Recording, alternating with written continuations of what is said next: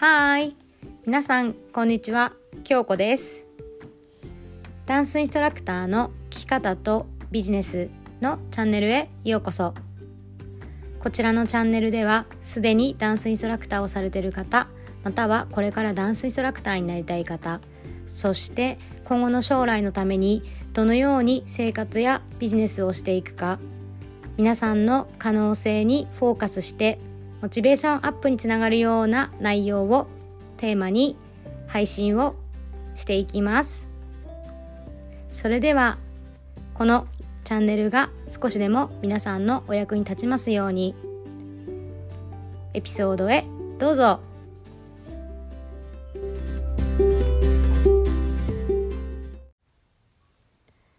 やっほー。日本の皆さんおはようございます。アメリカの皆さんこんばんは。京子です。はい今日もねエピソードを配信していきたいと思います。またちょっと今日も小声なんですけどえー、っとあのね今日お話したいことはここ最近あの、まあ、大きなね、えーと、とヒーリングっていうか自分の中で手放しがあってでそこからの気づきがすっごいあったんだけど今のまああの気分はなんか前回の途中でも話しただと思うんだけどえっ、と今週母がね日本から来るんですよアメリカに。でこの、まあ、流れっていうのはもう半年以上前にえっ、と自分がやっぱこうもやついてちょっと違和感があったことを口に出して本人に伝えるっていうことをしました。でそこからあのー、何が起きたかっていうとまあその伝えたことによって相手の反応が反応っていうかどう思ってるかっていうのを聞けたっていうこととあとは自分が思っていたことがやっぱりそう思い込みが半分だったしそれを伝えたことによって、まあ、現状が変わったっていうね、うん、シェアなんですけどなんか具体的なね中身のことをちょっとじゃあ話していくとあの私産後にやっぱりこうアメリカで初めて出産っていうところですごいねあの不安だったたかって言ってそんなことなかったんだけどいきなりあの出産のスタイルが変わって最初はね本当にあの普通にこう下から出すっていうか普通に出産する予定だったんですけど急遽えっ、ー、と予定日を1週間過ぎてで誘発剤使ったんだけどなかなか出てこなかったのね。でで緊急で、まあ、帝王切開になったんですよ。でそのやっぱりそこですっごい何て言うのかな人生で初めてえ生きて帰れないかもって思ってって本当ガタガタガタガタガタ震えたっていうそう経験をして怖かったのね。でそれが、まあ、出産が終わってですぐ、えっと、旦那の方のお母さんと、まあ、うちのお母さんにも連絡したんだけど旦那の方のお母さんが、まあ、その1週間後2週間後でこうどう？みたいななんかこうだああだっていうのをこう教えてくれて電話をねかけてくれたりとかすごい気にかけてくれてたのね。で、まあ、日本の方のお母さんはこう時差もあるからって言ってやっぱりなかなかね私がまあまあ長女なのもあってすごいしっかりしているイメージで、まあ、大丈夫だろうってだからあんまりこう大丈夫大丈夫って心配しすぎても負担になっちゃうかもしれないからって言ってちょっとね遠慮気味に、まあ、見守ってるっていう感じだったのね。でそれに対して私はやっぱりこう自分の母親に一番最初に声をかけてもらいたかったっていうかもっとねどうあーってこうやっぱお世話を焼いてもらいたかったし甘えたかったのね。でそれが正直な気持ちあったんだけどその、えっと、義理のお母さんから連絡をもらった時にその瞬間感じたことがねはってって義理のお母さんはこんなにこう連絡くれて心配してくれるのにえなんでうちのお母さんは連絡してくれないんだろうっていうやっぱ寂しさがそこにあったんですよ。でそれを本人に言ったら傷ついちゃうかなとか言ったところでとかなんか悲しむかなとかそういう風に感じて言わなかったのね。だけどこれなんかこう自分がこう出産した時にね息子を産んだ時にああ自分たちもこうやって生まれてきてなんか愛されてたんだなっていうこととうんあの自分って本当に何て言うのかなこう尊い存在っていうのかな自分たちっていうのはねこの命っていうのは。でそれを本当にしみじみ感じてやっぱりこの出産の、まあ、産後っていう思い出をあの大切にしたいなと思ったからそのモヤモヤをねやっぱり伝えようと思ってねあの思い切って電話で言ったんですよ。でそしたらその時にあのお母さんがあのなんかね私がまだこういうふうに悲しかったんだよねって言ってたからもっとね本当は甘えたかったしすごい怖かったんだって言ってでお母さんあのアメリカに来る気ないの？っていうね話をしたんですよ。アメリカに来る気ないの？って。なんか来る気ないよね？みたいな。アメリカって遠いしお金もかかるし来る気ないんだよね？って言ったらそれに対して、まあ、うちの母親は「そんなことあるわけないじゃん」ってってあの行きたいに決まってるってずっと行きたいと思ってるって。であの自分が初めに一番最初に産んだ子供なんだからすごい可愛いに決まってるでしょってその孫よりもやっぱりその私に会いに行きたいって。京子に会いたいに決まってるじゃん。会いに行くよっていうか行き行くからみたいな。でそれを言われた時にはあってそういうふうに思ってくれてたんだっていうのとなんか本当に嬉しかったっていうのとああなんか夢が叶ったなってお母さんとはやっぱりその何て言うのかなもうね年だしなんかもう来れないなとは思うんですよね。うん、で初めて海外に行くっていうのもあるしそう。でそこでまあ号泣してね。そっからじゃあ言ったなみたいな。じゃあ進めていこうっつってあの今週にも来るんですけど初めてねあの彼女は飛行機に乗って、えっと、海外に来ます。はい。で、まあ、このねこれ私のその経験談なんだけどここからあの何を私はそのどんなね学びがあったかっていうとあのー、ちょ私たちって本当にさやっぱりちょっとしたさあのー、ていうか自分の中にこれはちょっともやっとするとかなんかめちゃくちょっと違和感だなって思うことを結構蓋してしまっちゃうことが多いと思うんですよ自分の中に。ね、でそれでも生きていけるし問題はないと思うのそんなに大きい問題はないと思うんだけど私それ結構今まで本当にずっとそれでやってきてあのいつの間にかね本当にいつの間にか自分の言いたいことが言えなくなってってでなんか言わないことが当たり前で育ってきちゃったんだよね。うん、でだから本当に自分がその時に何したいのとかどうしたいのとかこれは好き嫌いっていうのがあの鈍くなってきた。でやっぱり私たちの本当に人生ってあの何かねこの世の中に生まれてきててこの地球に生まれてきてやりたいことがあって生きてるはずだしそういう葛藤もねあの魂の成長って聞くしそうだとは思うのね。だからこの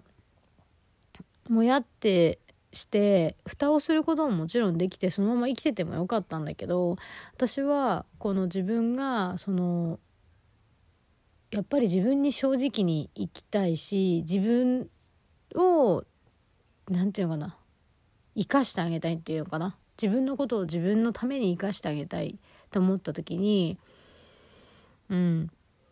やっぱりそこに蓋してるのはどうなのかなって思ったのとやっぱりこのやなんていうかねそれもリレーションシップでやっぱり愛する人大切な人に自分のその思いとか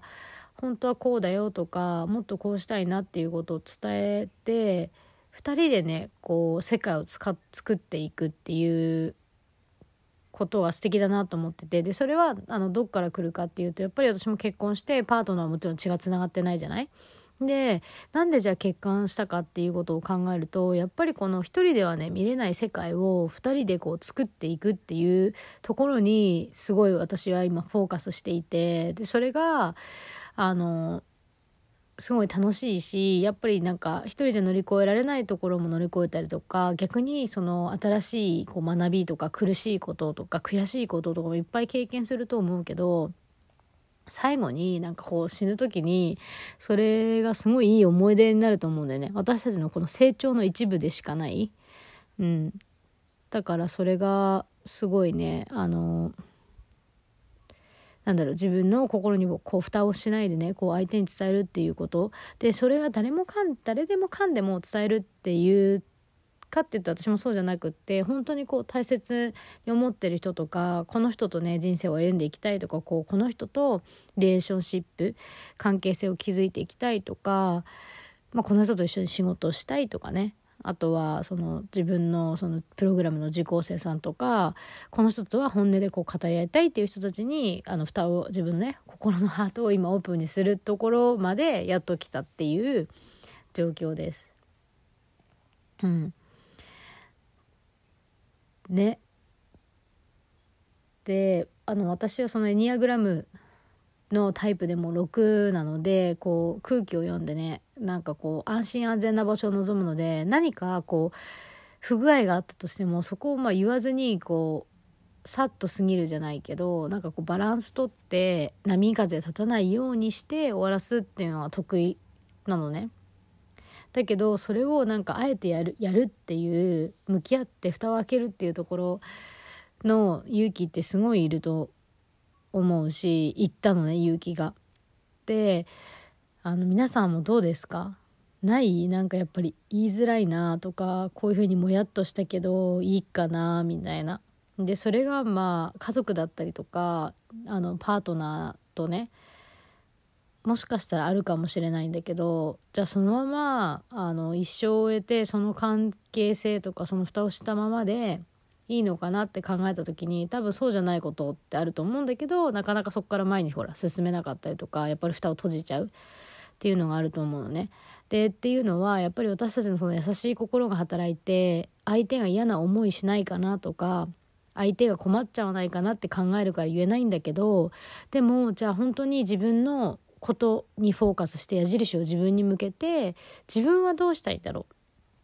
う、ね、自分は自分にどうしてあげたいかなって自分は本当はどうしてしたいとか自分はどうなったらいいかなっていうことをやっぱり自分に聞いてあげる。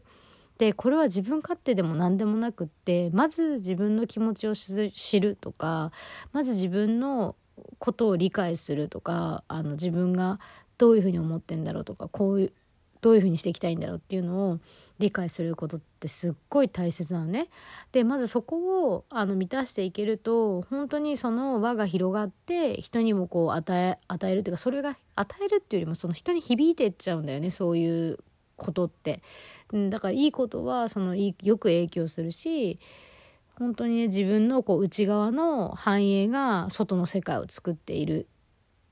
ってこれもよく言いますよね。で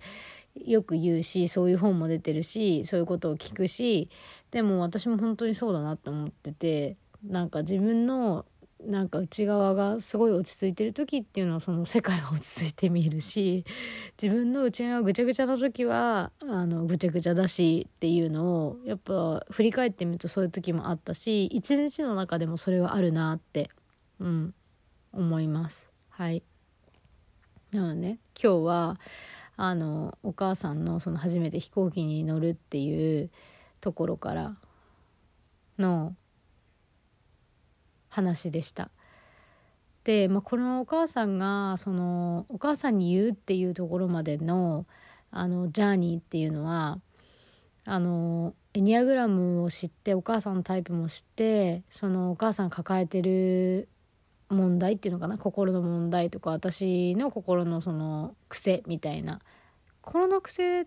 っていうか潜在意識のそう考え方思考の癖っていうのがねやっぱみんなそれぞれタイプごとにあるんですよ。でそういうところにフォーカスしながらやっぱりこうヒーリングセッションも受けたりとかして、うん、やっぱそういう流れになってきて今言ってでやっとその現実にやっぱりね来るっていう現象が起きてアメリカでこう会えるっていう。うん風に変わっていきましたはい皆さんの中でもねあのやっぱりこうどうも蓋をしたしたいっていうかしちゃう癖があるなとか、うん、したくないんだけどやっぱりしちゃうっていうのがある方は一個ね自分にこう矢印を向けて自分はどう思ってるんだろう自分はどうしたいんだろうっていう相手よりも先に自分のことをちょっと見てあげてほしいなと思います。はいはい今日はねちょっとすっごい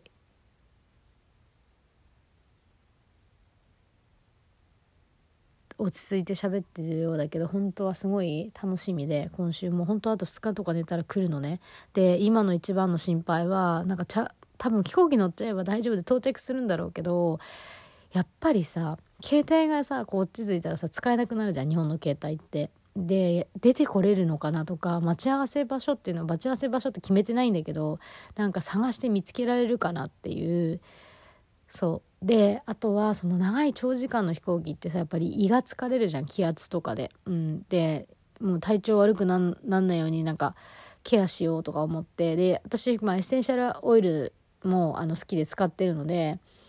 それでまああのブレンドしたものをね持ってったりとかあとはあの実家でも扱ってるのでそれを持たせてあのできるだけリラックスした状態で飛行機に乗ってもらってあとは降りてからのその体のケアうん、疲れとか、まあ、疲労とかストレスとかはね初めてのことなので緊張の中あると思うからそれでねケアして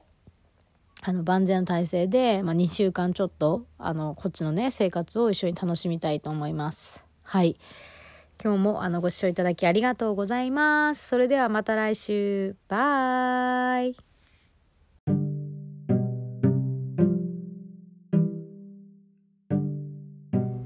本日もご視聴いただきありがとうございました。こちらのラジオがいいねと思ったら、いいねボタンと、またご感想、ご質問等あれば、メッセージもお待ちしております。それではまた次のエピソードでお会いしましょう。またねバイ